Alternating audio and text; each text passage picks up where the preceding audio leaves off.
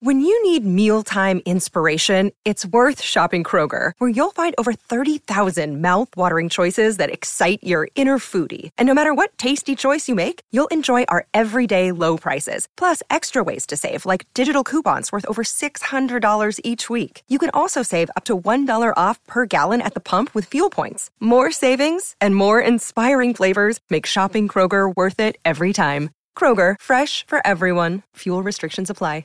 Another day is here, and you're ready for it. What to wear? Check. Breakfast, lunch, and dinner? Check. Planning for what's next and how to save for it? That's where Bank of America can help. For your financial to-dos, Bank of America has experts ready to help get you closer to your goals. Get started at one of our local financial centers or 24-7 in our mobile banking app.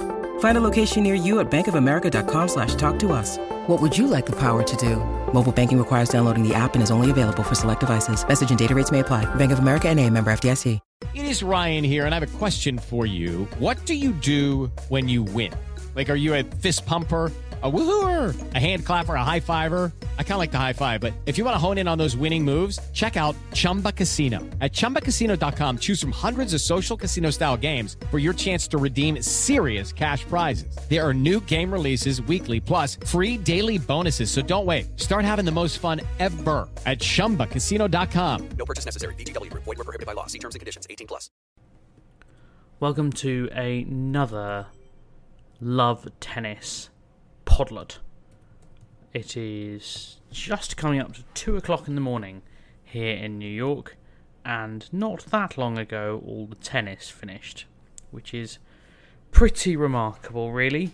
Um, it was only really by good fortune that Bianca Andreescu and Beatrice Haddad-Maia got on before midnight at all, but they did, uh, thanks to a late running schedule and some slightly insane scheduling that also involved them cancelling several of the late night buses, which is part of the reason why I got home quite so late.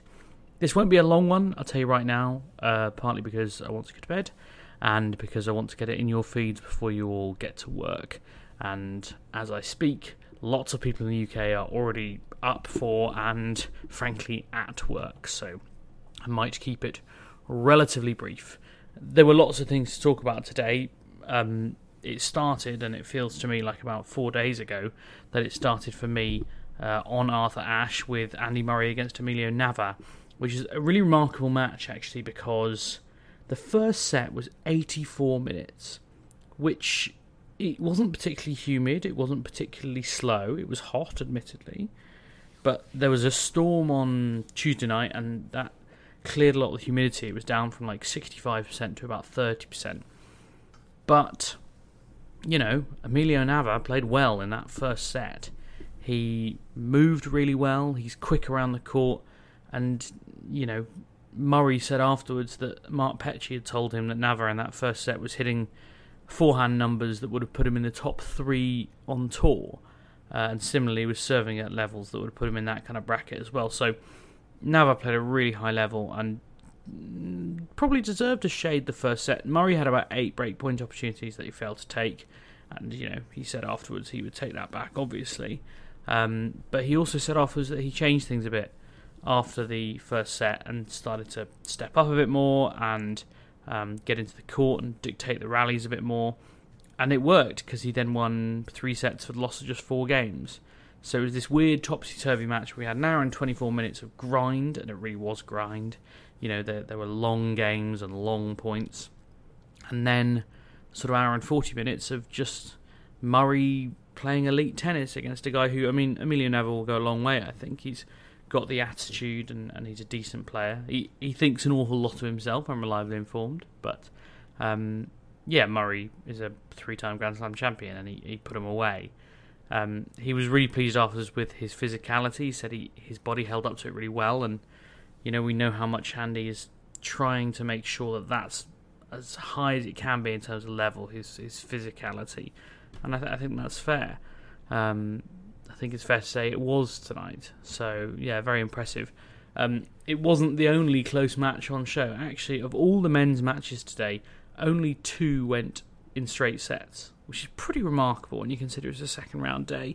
Um, one of those straight sets victories was Jack Draper over Felix Auger Aliassime, the last match I watched tonight, at least live. Um, incredible. Jack Draper, he's now going to be ranked just inside the top 50. This time last year, he was 270 in the world. He hadn't won any challenger titles. He was just starting that journey. Now he's inside the top 50. He's beaten the number six seed Felix Auger-Aliassime 6-4, 6-4, 6-4, and he is into the third round to play Karen Khachanov. Now, I should preface all of this by saying that I did think Felix Auger-Aliassime was a really good matchup, and if you are subscribed to the Inside Tennis newsletter, which you can do through inews.co.uk, just head over to the tennis section. You'll see lots of banners um, advertising the the tennis newsletter that I write for for the i. And if you read that, you'd have seen that I picked that as the the match of the day to watch and potentially the upset of the day as well, because it was a really good matchup for Jack. You know, Felix hasn't got the best backhand in the world.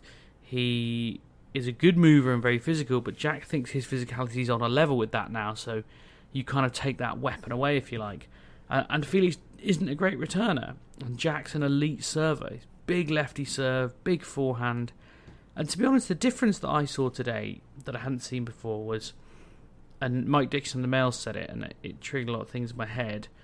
His rally ball was so consistent and rock solid, and it just gave Felix so few opportunities to tee off in the way that he can. And I know that Felix Auger-Aliassime has has previous at this stage of Grand Slams, and he hasn't been able to produce his best, you know, in in the biggest tournaments. But it's nevertheless a huge boost for Jack to go out and do that and do it in such comprehensive style. And it was his first time playing on a stadium court in New York as well, and that's difficult. You know, for people who haven't watched tennis over in the States before, it it's a very different experience.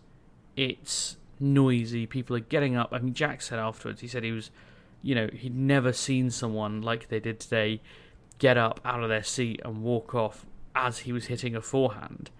And that's a real challenge if you're not done before. You know, Felix Auger-Aliassime has played in North America lots and at the US Open lots.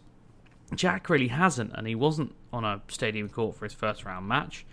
Um, and he was for this one. And I'm sure when he plays Khachanov, he'll be on a decent court again. So he's getting used to that. But he did say afterwards, I asked him about it, and he did sort of say, "Look, the crowds are great here, but it was weird, um, and it was noisy." So he'll go on to play Khachanov, who thrashed Cam Norrie at the French. I know Draper and Norrie have trained together a lot, and they hang out together. Their lockers are next to each other in the locker room, so um, I'm sure they will discuss it at some point. Excuse me. Um, the other match, and you're probably surprised I didn't talk about it first, but thought I'd give you a little build up that has to be spoken about is Serena Williams against Anett Kontaveit. Um, there's so much that went on in this match. It's hard to know where to start. The first thing to say is that the atmosphere was absolutely electric, as you'd expect. It, it was insane. I couldn't quite believe that they could replicate what happened on Monday, but they did. What they also replicated were the two montages, one at the beginning and one at the end, which were just recycled. And, you know, I kind of thought the Monday thing was fine because you don't know how many matches you're going to get out of her, and if you want to do a big, you know, farewell ceremony, it's absolutely right. You do it on the Monday. But then I think you should just treat every other match as a relatively normal one and say, well, okay, you've had your farewell. Now let's see what tennis you can play. And once again, uh, Kontaveit walked out was announced, sat down, and then had to wait two minutes while there was a Queen Latifah voiceover played, which quite a lot of us had seen already. So, I think that's pretty unfair. You know, I pre- look, I appreciate Serena's an exceptional player and the greatest of all time, and this is her farewell. But after a point, you know, if she gets to the final, and quite frankly, I'm not ruling it out for reasons I'll explain later. But if you know she gets to the final, they're really going to give it such a sort of one-sided build-up. I, th- I think they've really got to start fair, being more fair to to the women who are coming out and trying to beat her. Um, and to give Anett Kontaveit as much credit as I possibly can because she deserves it. Vate, I'm sorry, we'll try and keep saying that right. I thought she did brilliantly. The, she only really went away in the last game when she was broken pretty comfortably and it you know you could see that the writing was on the wall. She was already five two down the set, and it it just it got a bit much. But for the rest of the match, she played brilliantly. I thought um, she played a great first set. It was really tight. Um, she broke back as soon as she was broken. They went to a tiebreak. It was on serve. Both women served brilliantly in the tiebreak, and Kontaveit just missed a drop shot uh, into the net, and, and that was it. Really, it was literally a mini break decided it, and yeah, you, you feel sorry for her, but that's that's tennis. I'm afraid you you got to play clutch in tiebreaks, and Serena did, and Serena served brilliantly all night. But then Kontaveit comes out and wins the first three games of the second set and takes a commanding lead and, and levels it pretty quickly, like 35 minutes for that second set, and, and takes it to a decider. And like I said, look, Serena played brilliantly. She served extremely well. Um, her second serve was still a bit ropey, but nowhere near as bad as it was against Kovinic when she hit about nine double faults. Um, she moved pretty well for Serena. She struck the forehand brilliantly, and yeah, I mean, even her defense is pretty good. So, I mean, good luck to Ajla Tomljanovic stopping her on Friday night. I mean, because it will be night. I'm sure of it. It's not out yet, but it will be. Friday night, under the lights, 25,000 people all screaming Serena's name. You know, and, and this is what actually annoyed me. And I know New York crowds are rowdy and that's fine. But, like, you know, cheering double faults, cheering missed first serves, you know, despite Alison Hughes desperately trying to tell them to stop. Um, calling out during points, literally calling out during points. Um, I mean, yeah, uh, Kontaveit broke down in her the Estonian part of her press conference, saying something like, um, "I'm not ashamed to lose to Serena." It was really difficult with the crowd, and then she just broke down. I mean, yeah, it's obviously an incredibly intense atmosphere out there, and it it could just be an outpouring of emotion, and, and maybe she'll explain herself later on. But I felt really sorry for her. I think she deserved more than that, to be quite frank. Um, and Ajla Tomljanovic is going to have to steel herself for that. Now, I, I don't doubt that Tomljanovic can do it. She obviously played Raducanu at Wimbledon uh, last year in the fourth round, which was pretty febrile atmosphere in, in number one with the roof closed and had been waiting around all day. And obviously, she only had to play a set of it because Rada kind of retired with those breathing difficulties. But yeah, may, maybe she'll be able to deal with it. Look, Serena's probably favourite for that match, and then she either plays Aleksandra Krunic or Ludmila Samsonova, both of whom beat seeds today. And hell, I mean, I think you make a favour against either of those, and then all of a sudden she's in a quarterfinal against Ons Jabeur or Shelby Rogers or Kudermetova. You think she wins that, and then we get a semi-final against maybe Coco Gauff if she gets that far. And and my feeling is that the best result here because look it would be amazing if Serena won this US Open and I'm not ruling it out. But I don't know how good it would be for women's tennis for Serena to win this US Open. So for me the dream I think is that she faces Coco Gauff her kind of natural successor in in in game style in activism in civil leadership and superstardom is I think the ideal scenario is that they play in the semi-finals and that Coco Gauff wins a really good match. Because, well, the TV numbers for that would be completely insane, and it would elevate Coco Gauff's stardom to a whole new level. So, I think that's the answer to the question of what is the ideal scenario in the bottom half of the draw. Um, because, as well, I say as usual, but again, it's fallen apart. Um, there are number three seed Maria Sakkari is out. Uh, I asked Vicky, our good friend who is a journalist from Greece, who's not had a great week because Stefanos Tsitsipas went out in the first round and now Sakkari's gone out in the second round. She just said she didn't play very well. Um, Wang, uh, Wang Xiyu, sorry, is a very decent player, but yeah, I mean, Sakkari would expect to win that. She's the number three seed. Um, but yeah, fascinating to see what happens with Serena now. Um, she's playing doubles on Thursday night, of course, with Venus against um, Lucy Hradecka, who actually beat Serena and Venus in 2013 at the US Open and then won the title. It's quite impressive. And uh, Linda Noskova, who uh, actually wasn't born when Serena and Venus started winning doubles titles. So Um, 20 years apart, those two Czech girls, and this is probably the biggest, well, certainly the biggest match of Noskova's life. Uh, Hradecka might have something else to say about that, given her long and storied doubles career.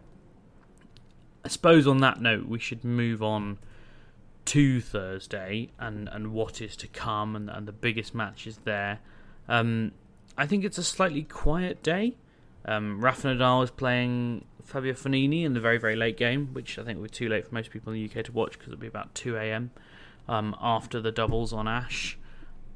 I mean, Fognini obviously has a record of having beaten Nadal in the past, but um, not much real hope, I think. Uh, it's a big day for the Brits. Dan Evans and Cam Norrie both playing. Evans against Duckworth, Norrie against Sousa. Both matches you'd expect them to win and make the four, the third round. If they do, it'll be four British men through to the third round for what we think is the first time since the 1970s. We haven't had the statisticians te- check that yet, but it'll be a long time, I would think. Um, Swiatek against Sloane Stevens has, has potential to be a decent match as well. It's also got potential to be a stinker, so um, kind of wait and see on that one. If you're looking for a sort of rogue, entertaining match, I would suggest either Potapova Zhang, two up and comers, or maybe Putintseva Niemeier. Everyone knows how much I like Cool Niemeier. She hits a massive ball, um, big serve anyway. Um, Putintseva has some really good results. I mean, Siniakova is not a bad match either. The upset of the day for me is Linda Fruhvirtova against Garbiñe Muguruza. We know how difficult a year Muguruza has had, and Fruhvirtova is a Czech teenager, which basically means she's automatically excellent. She won the Les Petits As, um, which is a, a, prestigious juniors tournament. She was the world number junior two, I think, last year, and she's now. I mean, she had a run to the fourth round of Miami where she beat like Kovinic, Mertens, and someone else, and Azarenka, but Azarenka retired from that match in a bit of a weird one. Um, I haven't listened to her podcast yet, but I'm reliably informed it explains everything. Um, so yeah, that's my kind of upset pick. So it might be worth watching for for that. Um, I don't know how how many other matches I will necessarily watch tomorrow. Um, it's a quiet evening. It might be one way try and get an early dart after such a late dart this evening. Oh, uh, and speaking of dart, Harriet Dart was in action today. Uh, she lost to Dalma Galfi, which was such a winnable match on paper. Harriet played nowhere near the level that she knows she can. If she'd won, she would have become British number one, overtaking Emma Raducanu, which is pretty crazy. Um, but yeah, she didn't play well. She lost in straight sets, and yeah, she came into press afterwards, and just it all came flooding out, and she pretty much the first word she said was a sort of sob, and then we gave her a minute, and she we said, "Do you do you want to carry on?" And she said, "Yeah, yeah, I do." And credit to her, she got herself together and talked it out, and talked about how she played a lot of new tournaments this year, and you know she's newly inside the top 100, so they've obviously had a different schedule, and, and she feels pretty burnt out, I think. So, um, yeah, it, I felt dreadfully sorry for her. A big learning experience this summer you know, in terms of how many tournaments she can cope with and, and what a schedule that works for her looks like. Um, she's not won a lot of matches this summer since Wimbledon, and you know that's obviously not what you want to be doing. Uh, so yeah, did feel quite sorry for her. And uh, if you're listening, Harriet, which you may, maybe I don't know, um, you know, you've done yourself really proud. You got through to the second round of the US Open for the first time. And yeah, we all have bad days at the office, and you'll have plenty of good days at the office. So yeah, um, a bit of a, a, low note to end on, but uh, overall a magical day at the US Open. Thursday, there's a lot on there that could be exciting as well, and there's lots of British prospects that are definitely worth looking out for. Sports Social Podcast Network. Okay, round two. Name something that's not boring. A laundry? Ooh, a book club Computer solitaire, huh? Ah, oh, sorry, we were looking for Chumba Casino. That's right. ChumbaCasino.com has over 100 casino style games. Join today and play for free for your chance to redeem some serious prizes. ChumbaCasino.com. No purchase necessary. Full prohibited by law. 18 plus terms and conditions apply. See website for details.